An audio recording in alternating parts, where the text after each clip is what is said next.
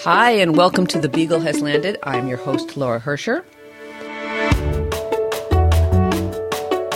I'm excited to have Libby Copeland here today. Libby is an award winning journalist who has just written a new book called The Lost Family, which covers a big, broad, multifaceted look at all of the crazy things that are happening to people with the advent of genetic ge- genealogy and, most specifically, big DNA databases. So, if you're a genetic professional, as many people listening to me are, you know that this is the subject that's brought up to you at virtually every party you go to.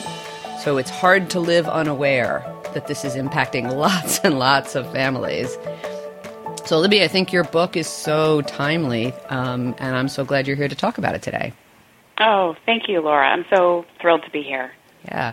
So, this is kind of the big, like, hard to answer question to start at the beginning. How many, what do you think about the percentage? There's a lot of numbers kicked around. What do you think about the percentage of people that do a DNA ancestry test and get genuinely surprising news?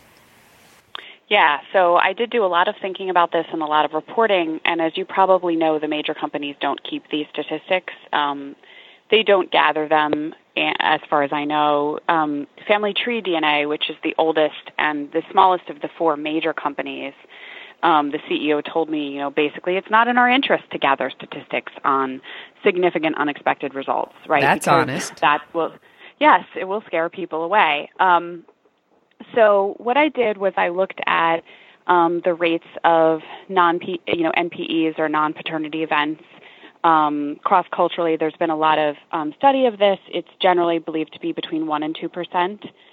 Um, and I looked at that, and then I had conversations with genetic genealogists. And granted, there's a lot of self selection, so you want to be careful in making assumptions that kind of um, draw on the number of surprising experiences because people may go to testing because they're curious to find out something. Like maybe they long suspected that the man they knew as their father wasn't genetically related to them. Um, or you know so there's a there's a or maybe the genetic genealogists themselves may sort of selectively remember the surprising results. So i was very conservative. Um, and what i came to after a lot of conversations with genetic genealogists and population geneticists is that um, at least 3%, and that's a very conservative number, of the approximately 35 million people now in commercial DNA databases have had either the experience of discovering their father was, is not their genetic father or the experience of discovering a sibling or half sibling they didn't know about. Um, candidly, I can tell you, I think that number is actually higher but um, 3% is like a conservative number that allows me to say that that's at least a million people, the vast majority of them Americans. However, huge. I'll it's say a that huge number it's people. huge. It's a huge number, and if you consider the way that a single revelation refracts across an entire family, let's say I discover my dad's not genetically related to me, that has implications for my full siblings who are suddenly now aware that I am their half sibling. It has implications for my mother um, because perhaps you know, this happened before my parents were married, or perhaps it happened while my parents were married. In any case, she's affected. My father is affected. And now the man who is genetically revealed to be my father, who is perhaps a stranger to me, his family is affected. His wife is affected. And now I may have new half siblings who are his children that I did not know were related to me. So a single revelation, you're looking at perhaps and, Eight, and, to be 10, clear, to people? be clear, that that Yeah. number three percent includes both people where the NPE, which I've heard variously used as non-paternity event or uh, not parent expected. Um, Not parent expected is sort of the more forward thinking and modern definition, and non paternity event is like the old definition. You know, I say to Um, my students, I say to my students all the time, I go, Yeah. we don't know any non maternity events yet, but it's going to happen. 2% of the population is conceived by IVF, 12% of those people are egg donors. It's just waiting. I'm, I'm like, Well, all, I you train know a lot of genetic counselors. I always send them off. I'm like, I'm like, you, you tell me about it when you hear it. I want to know. Non a non maternity event is an, a person who didn't know that they were adopted uh, and discovers it through DNA testing. yeah, that's what it I is write about. Yeah. Yeah. So Yeah. so so I think that's those, a double those also whammy. include uh, donors, right? Egg donors, sperm donors, and so on. In addition to Definitely, definitely sperm donors and uh, theoretically egg donors, although I don't know of specific cases. Sometimes people who are both NPE and DC will call themselves DC NPE. That is, they discovered they were donor conserved, conceived through a not parent expected event, right? So it's both at the same time. So the lingo can get kind of the acronyms can pile up on each other in, as as people try to describe these experiences. And and uh, and uh, and also other unexpected turn turn of events, which I'm not Right. going to talk about because I don't want to give away any spoilers because it may not be evident from the book, but I want to like um, say I really enjoyed reading this book, and a lot of it is done through individual stories, and particularly one which is sort of woven throughout the book as a detective story. So I'm not going to give that away, but you know, also other twists right. of fate that also other twists of fate Also or for just for an example but you know you might discover for instance that your your ancestry was hidden from you um you know there's a there's a person in the book that i talk about who is part um african american ancestry and doesn't know it um he's one of the you know stories in the book um so there are Yeah, other that's a ways that a significant unexpected result can play out. Um, you know, one million people under this very one specific definition, and it's a very conservative estimate. That's like the that's the smallest way to measure it. And if you're going to look at what ancestry we are, what population you come from, that's just the the the one you just the experience you just gave, people passing and then therefore discovering Yeah. different ancestry. That's going to go well beyond this three percent, like well beyond. And Yeah, overall, Yeah. the, the thing that struck me from your stories is how hard it is to predict when these surprises are going to end up affecting lives badly, and when they turn out to be have a happy ending. Right. So it's basically a roulette wheel, and it's a roulette wheel in more than one sense. To start with, there's a statistical possibility that you'll discover something significant and unexpected, but for the vast majority of people, don't ever think the statistics will apply to them because you assume, of course, you assume, I would assume that you know what there is to know about your family. You don't assume that you've gone 50 years with some key piece of important genetic information and, and a huge family secret having been kept from you, right? So that's that's sort of inconceivable for most for most people. So that's the one kind of aspect of the roulette wheel. And then the other one, and this is the one I tried to tell through pe- individual people's stories, and I would follow them sometimes for a year or more as their stories played out, is how are the people on the other side going to react? The people on the other side being perhaps your parents who may have kept some key information from you uh, for maybe very good historical reasons or what they felt were the right reasons. And then there's your genetic, your newly discovered genetic kin, and how will they respond? And you know, they might embrace you, they might delete their kits, they might accuse you of making it up. Um, it- you know, I tell all those stories in the book because I'm I'm trying to give a sense that you know there's literally no way to know how it's going to play out, and it's an incredibly high stakes situation where like you and I, say if we're suddenly newly discovered half sisters, this is an incredibly intimate. This has the potential to be like a really intimate, close relationship. We're making ourselves vulnerable, and yet in some situations, my interests and your interests can seem to be at odds at the precise moment, you know, when we are meeting with the potential to have this really close relationship. So it's like the most fraught and um you know, really difficult and Yeah. painful My- states that we're this- setting up. before this was a thing, my Yeah. my aunt, um, my aunt by marriage, so this is not a, and her sister were approached by twins who they had very vaguely known growing up, who said, "We really think that we're your half siblings, and we'd like to do some genetic testing to check that out." And in that, Wow. um, yeah, and they were right. They were right. They had, they had reason. They had already figured out through certain tests that they that their the guy who raised them was not their fa- the biological father. He was their father, but not their biological father, and uh, they had reason to suspect that their dad. Now, so in that circumstance, the entire parental generation was gone, Yeah. and these kids had sort of grown up feeling somewhat alienated from the man who raised them. And they just wanted to know. And they were very clear Yeah. they just wanted some information. It was really one of those happy stories all along. Everyone was like, oh, we'll just embrace this. But doesn't always happen that way. And I was wondering, like, you know, something I've been giving thought to recently, and maybe you have been thinking of it. Like, what should be the etiquette? We're changing the rules here, right? Um, yeah. In all these different circumstances. And have you thought about, like, do you think. I'm not talking about government regulation or Mhm, you know, right. I'm, I'm talking about like societal etiquette. Like, Yeah. what should be the norms that we have about approaching people?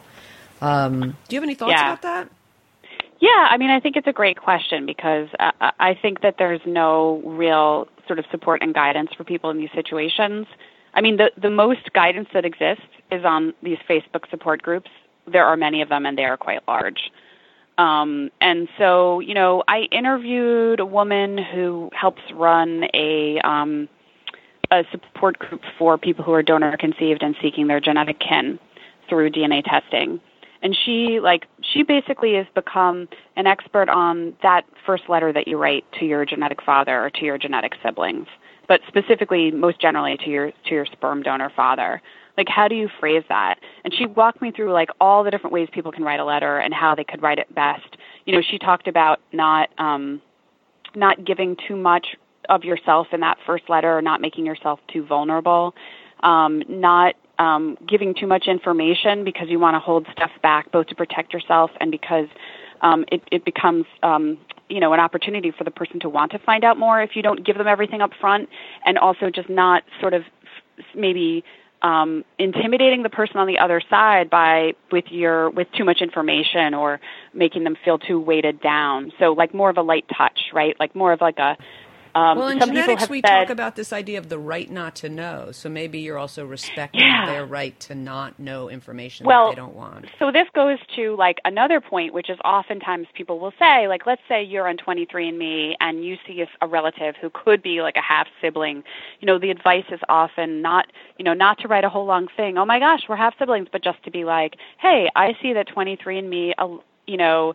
Uh, says that we're related. Would you like to find out more? It's almost like giving the person just enough information to explain why you're trying to make the connection, but not drawing so many of the inferences and f- for them because you want the other person to kind of come to things to some extent maybe on their own. You don't want to like plop this massive um, The other thing that came in their the- lap. The other thing that Yeah. came up in the book that you brought up that I hadn't really thought about is that the closer you can get, like, so if you can approach your biological parent rather than your sibling, the less you're outing somebody in their lives. Right. So if Yeah. you go through the cousins and you're like, that, that can feel more comfortable. I imagine that might feel more comfortable to sort of approach like, well, and and some amount of that is necessary, right? Because if you're if you're figuring if you're an adoptee figuring out your genetic your birth mother through a third cousin, and you have to do genetic genealogy te- te- techniques to even figure out like which branch you're you're focusing on, like you're going to have to approach that third cousin and see get about see if their family tree, and you may even need to approach another cousin and and send them a test and see if they're willing to test. So some amount of of contact with those cousins, if you're doing a you know if you have a lot of work to do in terms of in terms of unraveling your family tree, like may be necessary. So it's it's a tricky thing, you know. It, it's there's people, there are search angels who helped adoptees, and this is what they do. And then there's other there's a woman I interviewed in the book who like doesn't take on this work because she she says, you know, the chance of that that possible birth parent being outed because necessarily because of the methods that are used to figure out their identity it's just I, you know i'm not against it but i'm just not comfortable doing it so it's It's it's, in, it's, tricky. interesting. So with adoption, we have this clear situation now from the past where there's just been a change in the rules. So Mm-hmm. now it's a little bit different. If you were to be a donor now, or whatever, you you, you, you should be ex- it should be explained to you that there's really no such thing as complete anonymity. Right, exactly. Um, But but going from the past, people who were sperm donors or gave up children for adoption thought they may, may have felt that they did it under the understanding that for them they were given promises that this wouldn't happen. right But the person breaking the promise gave no promise, right? They weren't Right, promising. right. And so it's this clear thing. And do you feel yourself comfortable with the idea that many people feel a need to seek out and find their birth family? Are their rights in this situation paramount? How comfortable are you assuming or getting behind the idea that a a person seeking to find their birth family that that they have the right to do that in the face of somebody that doesn't want to be found. Right. It's a very complicated question. Um, partly because you don't know how the person on the other side is going to react, and once you've unsealed the box, you can't take it back, right? So it's it, it, you know in the absence of knowing, I mean there there I think there's been some study looking at um, looking at experiences of closed adoptions, and um, the I think the majority of birth mothers are ultimately glad to be found. Um, based on those studies, which were done, I think, before the days of DNA testing. But it's hard to predict in any specific situation, uh, or glad to be found, or were in, or wanted. Maybe that's not the phrase. I think that the, I think that the majority of birth mothers who were studied before the age of DNA testing who gave up their children during closed adoptions and then were reunited in some way with their kids were you know did want to have a relationship. But it's hard to know in any one situation whether that's going to be true for any particular parent. And I you know I I do think there's this kind of collision here between between people's interests and it's incredibly um, it's incredibly complex the majority of the people that I talked to who were in the process of seeking, because the implications of a DNA test bore directly on their own genetic identities. In other words, how they were conceived, who their parents were, how they came into the world, whether or not they had a sibling they didn't know about these people told me over and over that even when the discovery was disruptive, painful, traumatic, even when it told them something really, really upsetting about the way they came into the world, they were glad to know because they placed such a high premium on the truth that, that it, it, it shed their whole, it put their whole, you know, existence into a, a new light.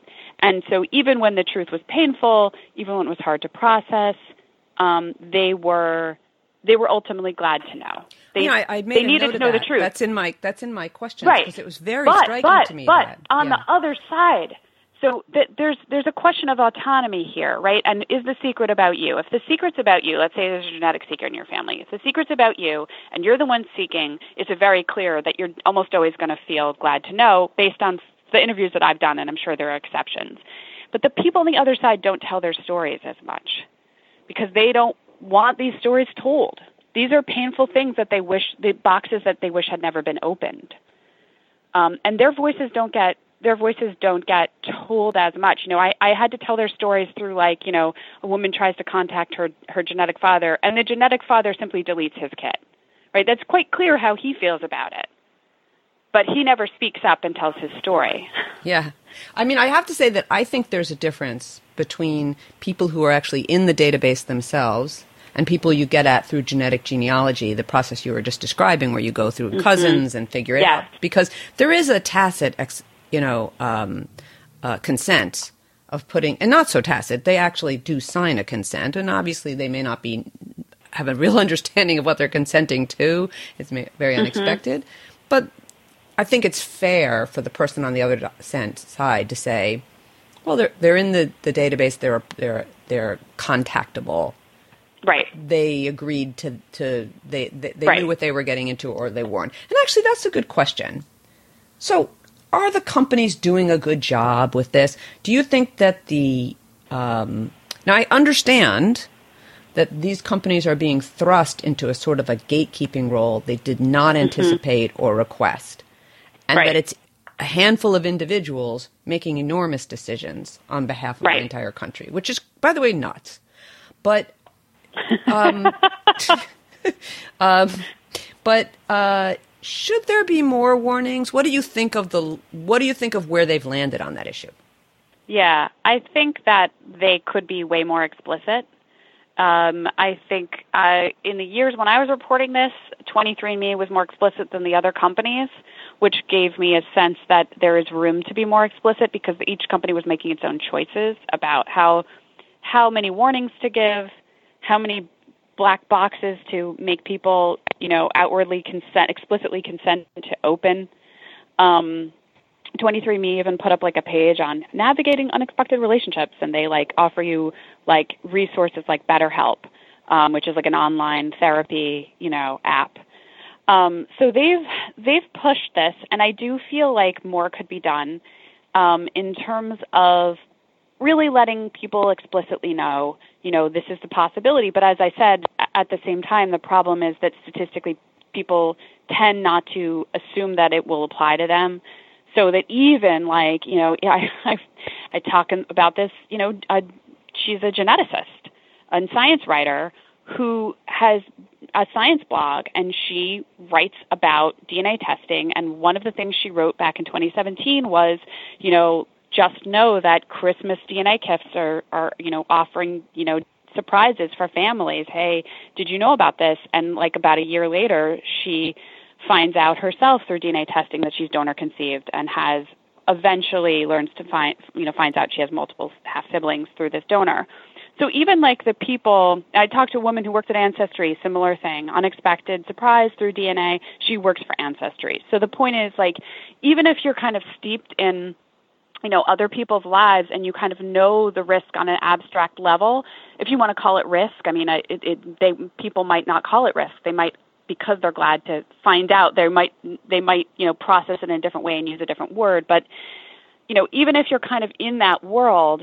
Um, you still don't generally expect that it will happen to you. And and I think um, I just want to go back to something you were saying earlier, um, which has to do with you know. Are we are people being adequately warned, and you know how does this affect people who are being sought out even they didn't sign up for it? I mean, I think the point now is that we are all drawn into this. Um, whether or not you test, because of the nature of shared genetic material, it increasingly doesn't matter whether you ever want to do a DNA kit or not, whether you ever read that warning or not. If you stay as far away from 23andMe and Ancestry and you never want to plunk your money down, it doesn't matter.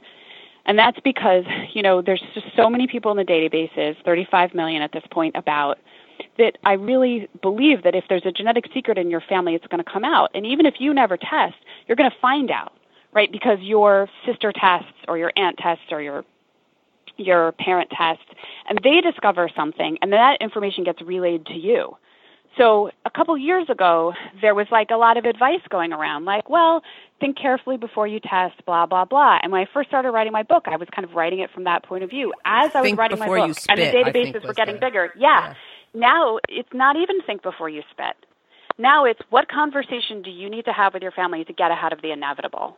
Because it's not a question of if it's a question of when. So this you know? is interesting because this is not a new phenomenon for medical professionals in the genetics world. Uh, this non-paternity event thing is something that's been coming up ever since we started doing any sort of genetic testing in medicine. Is yeah. the possibility that you uncover that somebody's father is not who they think their father is. You're supposed to say, um, you know, not supposed to say uh, misattributed parentage, but you know, mm, it's always mm. the father, so let's be honest about it here. So this was sort of the old thing, and, and there were there were a, a couple of assumptions. So the most I can't generalize to everyone, but most genetics people, uh, certainly even uh, ten or fifteen years ago, say like, well, you know, try everything you can do, absent compromising the person's medical situation, because sometimes you have to say something to just not give out that information. Mm-hmm. Try to mm-hmm. avoid it. Right, because you're, you're going to disrupt the family for nothing. Right.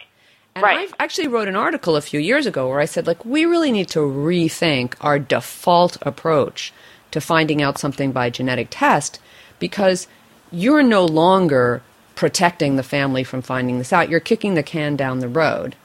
Hmm. Um, and when that person finds out, they're going to know that you didn't give them full information right? Um, and they're going to feel distrustful. And so, in the in the in the spirit, the two things: one is in the spirit of transparency, should we not be being honest, and the other is, of course, we're supposed to be the people. We are the people who believe that having correct family health history information is very important. Mm-hmm. Um, and when somebody doesn't know who their parent is, they not only don't have the correct information, they have false information. So yeah. we've been wrestling this forever, and by the way, we're really still not comfortable with it. It's very old. It hasn't gotten yeah. any easier. But I would say, like, so I don't know what you think. I would say, uh, just tell the truth at this point in time. Yeah, yeah. I think I think that is that is the advice that people are giving. Um, you know, there's a there's a genetic counselor named Brianne Kirkpatrick. I think you know her. I know Breanne um, very well. Yeah. And yeah, she's been on so the, she's she, been on the show. Okay, so there you're right. So there you go. So she I mean I I kind of read her blog a lot because I think she's got a really keen sense for ethics in this space and she's um someone who specializes in DNA surprises. Um, and she, I believe, has been increasingly giving this advice that you know that it's the right thing to do to have these conversations. Um, say if you're if you know something about say um, your child like say your child is donor conceived and your child doesn't know your child's in their 50s um, and they just don't know. Um, that it's the right thing to do to tell them because people's genetic identities matter like it matters to them for a whole host of reasons to have that information. And because it's a heck of a lot better to find out from somebody you love than to sit down and spit into a tube like six months from now, three years from now, whatever, and log in and find out via computer screen that your parents never told you this really important pertinent information I right think, i think i think it's pretty universal that people don't like to feel tricked fooled cupped out of a out yeah. of the loop right and then worst worst is I would feeling. say for a lot of people is if they find out after their parents passed away because because then there's all this key information. You you may have read inheritance by Dani Shapiro. She discovers she's donor conceived and she talks about you know not really knowing exactly what her parents knew. And the, some of the book is about this you know discovery of trying to figure out what they knew um, and I've talked to other people who've had similar experiences. Those that inability to get your questions answered, I think that can be really painful. So better to have those conversations sooner rather than later, so that you can you can say, "Okay, mom, what did you know? Okay, dad, what did you know? You know, how did you? Was the doctor mixing the sperm? Like, did he did he or she tell you to go?" Um, have intercourse right around when he was inseminating you, so that so that you would never truly know. None of us could we, we could we could say that dad was my genetic father. Like, what were the circumstances, and how did you how did you go on for all those years, never telling me? I think I think people are willing to accept a lot of things if they can just have the transparency and the open conversations they need to process that information. And you know, there's um, and you cover both sides of this in the in the book, and you mentioned a little bit of here. There's the I'm not actually the pa- the child of who I thought I was biologically, so on. Uh, there's also the uh, side of this that's like, what background do I belong to more generally? Yeah. And Yeah. um, when you mentioned the story about people discovering that they were African American, they didn't know it because their ancestors had um, passed, and that's obviously a very loaded concept in this in this country. Um, is it intersects with history? But I actually think the whole. So I had to. I always say this. It's sort of like these kids. Like I kind of hate Jeanette. I kind of hate ancestry testing. I kind of hate it because it's like mm-hmm. it's like oh I, I know I'm I'm in the minority here, but it's like it's like a harmless hobby, you know, like give it to grandma for Christmas. So mm-hmm. much fun. I actually did give someone in my family a kid for it was fine. He loved, you know, I thought he'd like it. He did like it. But but it's but what I don't like about it ties into some what some dark stuff and it it and Yeah. and, it, it it goes very quickly into uh, Yeah. it's really interesting because here you have this modern modern modern technology that we can use to create the kind of families we want to have same sex parents and to have uh, you know donor donor children so that we can um, we can create you know families based on love and at the same time ties in so tight to like xenophobia and nativism and this whole idea that our who, who our our notions of DNA and our notions of race and ancestry, which are somewhat artificial, really in in, Yeah. in their boundaries, um, are so important, and um, it's tribal, right? Like it's the Yeah. newest technology in the world, and it's the oldest feeling in the world. It's so tribal. yeah. Um, But so, so you did that. You went out. You went and visited your home. I mean, like, does it matter in the end? Does it matter to know? Um, I would say it matters to me because I think it matters, but not in the very sort of alarming, frightening way that it could matter to somebody else. So so there are people who do this because they want to enhance their family history research. They want that connection to the past right and to their own sort of ancestral identities. And that's that's an informed journey right? And they know the limitations of the ethnicity estimates and they also maybe understand how race is truly a social construct and yet also how you know these ethnicity estimates work. And so you go, if you go in with that knowledge um, there's some research out of the University. Of, uh, there was a re- sociologist named Wendy Roth who's now at University of Pennsylvania, and, and she she suggests from her research that if you go in with a high level of genetic literacy, you walk out of an ancestry test with a, a lesser sense of genetic essentialism. So a greater sense that we're all kind of like you know, a greater sense of kinship with our fellow human beings and the ways in which we are all alike, and the, a sense that race is a social construct so that's one view. Then, in addition to that, she's found that if you go in with a low genetic literacy, so you don't really know what the tests are looking at, you, you can walk out with a greater sense of genetic essentialism, which is to say, um, people are more othered, and there's gr- a greater sense that race is something to be found in the genes. And you do see, um, like in the far right corners of the internet, um, which is not a place to go, um, but you do see that white supremacists have taken to these tests to prove their purity. Um, and there's an, another group of sociologists who sort of studied their responses. I think it was like on Stormfront. They watched um, how people would were using these tests to post about their own purity.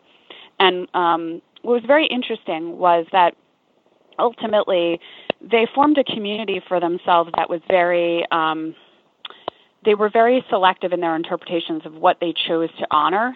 So, if, for instance, a test suggested they were anything less than European white of the whatever particular European countries they felt were the best to be, German perhaps, not um, not not Finland for some strange reason, right? Oh, is that right? That's yeah. Interesting. I didn't know that. Okay, yeah. so whatever it was that they wanted, that um, that typically they would support each other through it and allow one another to be selective in their interpretation of the results and say, oh, that's probably just algorithmic noise. Oh, that little bit over there that suggests you're maybe Ashkenazi Jewish, oh, don't worry about it. Or perhaps oh, it's all a Jewish conspiracy anyway. yeah, I, I, was wondering if you were going to bring that up. I've heard that over and over again. Like the people who, who the scientists who do this they're just it's a conspiracy. It's, it's a, liberal it's a conspiracy, conspiracy right. to make the, everybody right. think they're mongrels when obviously we are secretly really really pure because obviously human beings never interbreed. Like that's not a thing that happens.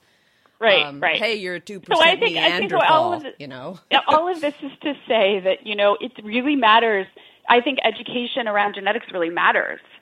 I, I, I really think what it matters when great what message you go in. This audience. Yeah, Hit right. It. I mean, yeah. it, it matters that you under. You also have to understand what these ethnicity estimates are and why they're of like why they're evolving and sometimes of limited value. Mm-hmm. Like it's really, really important to have the context. If you walk in with context, I think these things can be really cool. And then you can say, "Wow, that's so cool! I have an ancestor from Sweden," which is right. what we, you know, which is what we found out. Um, and and it, but it, on the other hand, you know, can they be a tool for othering people? Yeah, they can, and, and that's really problematic. It is really interesting to go against my own. It's really interesting because you know, I mean, so take the African American experience, where you hear people say, and uh, you know, in your book you cover this. Really, you hear people say both, you know, what group better understands that race is a social construct, right? And mm-hmm. they have tons of European genes. It doesn't make any sense to draw lines. And at the same time, also a group of people for whom g- genetic genealogy may be the only way to trace back links to the past because they had this abrupt severing of all these links. Right, and there's no paper trails for them because before I think the 1870 census, they're just enslaved peoples were just tick marks; they weren't named. So they really need. Uh, I did interview a number of people who are African American who talked about how incredibly amazing DNA testing has been for them in terms of their ability to figure out where their peoples came from before they were brought here, um, you know, as enslaved peoples.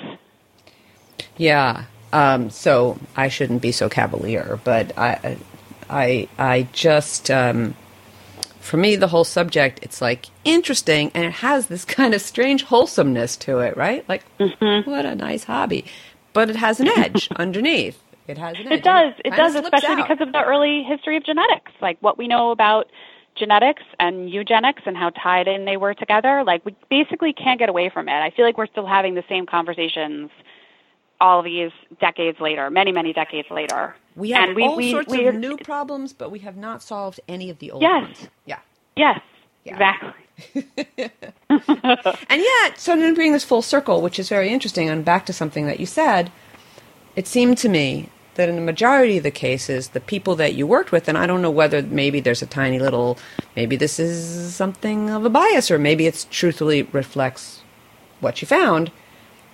Most people seem to, at the end of the day, really been glad that they got whatever information they got. Yeah, yeah, because we place a high value on knowing the truth, you know?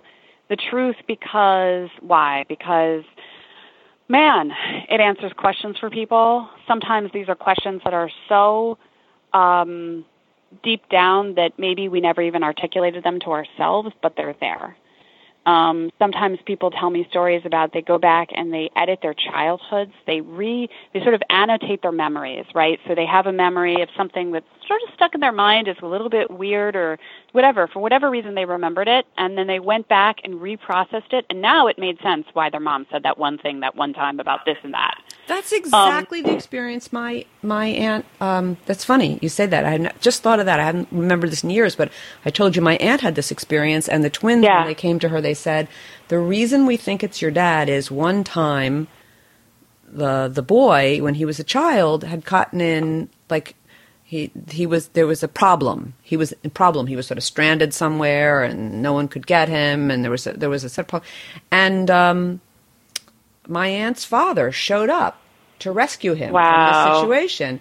And he, you know, he knew the mom. She worked for him. They sort of clearly knew each other, so it wasn't incredibly weird. But it stuck with him his whole childhood. It's like, why did that hmm. man show up to rescue me? in this emergency yeah. situation. Like that was very strange of all of their friends that my my hmm. mom's boss's boss would show up. And as a grown up, when he realized he didn't know who his biological father was, he thought, well, maybe that explains that moment in time, that one moment in yeah. my childhood. It's pretty interesting. Yeah. Yeah, that's a really universal experience. Like that's that that that process of going back and rethinking that is something people said over and over and over. It really mattered to them. And not and not just for things like health history. Like those things are very important and um, you know, you can make decisions that are very weighty based on false health information, false family history, you know, health information, and that's a real problem. But it's not just that. It's also like an existential thing. It's also a psychological thing. It's also a really, really profound matter of self conception to know how you came into the world because you can't write your story if you don't if you don't have a true grasp of the beginnings of your story, right? Well, not you, to get once, not to get too yeah. Um, not to get too uh, metaphysical about this, but I have always said. Oh, get metaphysical. I think if I were to describe human beings, like if I got to name human beings as a species, I would give them some sort of Latin name that meant uh, beings that tell stories about themselves. Yes, exactly. I mean, if there was anything that separates us from sort of anyone and everybody else, uh, uh, all the other species on this planet, so we make stories. And I think that if you've ever been in a situation where you found out something about your life that was different than what you had been thinking, it is a physically painful process akin to knitting a bone back together that your brain goes through to incorporate that new information into your life story. I think that evolutionarily, knowing our stories allowed us to, to make the, to not make the same mistakes over and over again and to know how to act in this world. Yes. And that therefore being clear about your life story is something that's literally hardwired into your your your brain as something that it, it wants to it wants the right information. It wants to put it in there. So I, I love that description of, of knitting. Yeah, knitting a bone back together. I think that's beautiful, and I think that's it. I mean, we are storytellers. We do need to tell our own stories. Um, it's I people talked about how profoundly disruptive it was to and dislocating, like as if all of a sudden you know you had like been standing in one spot on planet Earth and you discover this thing and ever, the entire world around you changes and you don't recognize it. And and that was really interesting to me. And the other thing that i that i noticed was there was this one metaphor that came up in at least three interviews that i did um, but this was such a specific metaphor that I think um, it, it, it struck stuck with me that that three different people invoked it, although in different language, and I started calling it the lonely boat metaphor. And it's this sense of being totally cut off on a raft or on a boat, adrift on your own in the water as if you you have no belonging. Wow. And this is people who made a discovery, an unexpected discovery through DNA testing, or maybe they made that discovery and learned that people they re- thought they were related to they weren't related. There's this profound sense of disorientation and loneliness for these people until they can figure out where they do kind of fit which could mean finding genetic family who embraces them and could mean finding genetic family that doesn't embrace them. But just the knowledge to kind of reorient themselves to the world of like where do I fit into this this scenery or this like this my surroundings my landscape around me like that that was a process that was like it was profoundly um unsettling and and taxing like it would take years maybe mm-hmm. in some cases maybe a whole lifetime to process that news but it was extremely important for people.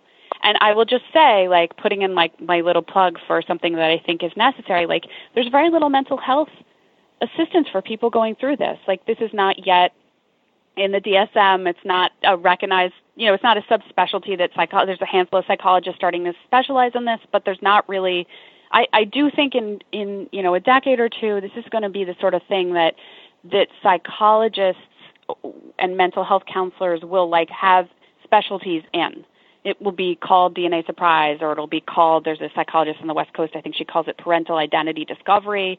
Uh, it, you know, there will be something where people will um, it, they'll be able to help you because this is a very specific kind of experience that can be very traumatic and and part of the trauma is the suddenness of the discovery and the fact that nobody told you it's not like somebody came to you and told you you spit into a vial and you discovered it that way it's, that's very painful well it's a great plea for honesty. A great, a great case, making a great case for honesty. And I would like to, because um, we're kind of running out of time, so I'm going to make a couple other cases, which is that we have gone through this entirety of this interview as a coronavirus free zone. And I appreciate the break. I hope everybody else appreciates the break. But also, we are in, that's where we are right now. And yeah. uh, this book is great. It's it's it's it's both interesting and well written. We haven't even touched on the stories that have gone there. I really enjoyed reading it. So if you need a distraction, not only get it, but like maybe like call up your local bookstore and order it there because uh, if if they're trying to work online because uh, um, we all need to to support the people who are struggling right now including the authors website. who worked for years on their books and now can't yeah. do replace parties. So like go out there and talk it up, but I guarantee you if you recommend this to people they will they will thank you for it. So and I'm you know, you so I don't much. do a lot of advertising. I just really enjoyed it very, very much. oh, thank you so much. And I'll just say if you don't want to call up your local bookstore, IndieBound IndieBound is like the alternative if you don't want to order from Amazon, and they deal with local independent booksellers, as far as I know, and they'll send it to you. So you don't have to go to the bookstore, which is probably no, don't closed go, anyway. Don't go anywhere. I'm don't go to the bookstore. No, no, no. We're not place. going anywhere right now. Yeah, yeah. no, I'm not saying go. I'm just saying like get it, get it. You can, you can go to Thank Amazon. You, Laura. Too. It's okay. it's like something to do. You're sitting home. We all know it. We all know you need something to do. It's very distracting. Think about other things. So and I hope you've enjoyed this. Um, I don't know how many minutes it's been um, in a coronavirus free zone. Um, and uh, I want to thank you, Libby Copeland, for joining me today. Oh, Laura, this is such a treat. I've really enjoyed talking to you, and I, I really, really appreciate it. Thank you. And uh, we will keep putting out because podcasting is something that's not disrupted. so I'll keep trying to put out as many as, as distractions as I can. I hope everybody is safe and well out there. Thanks for joining us today. Bye bye. Bye bye. Thanks.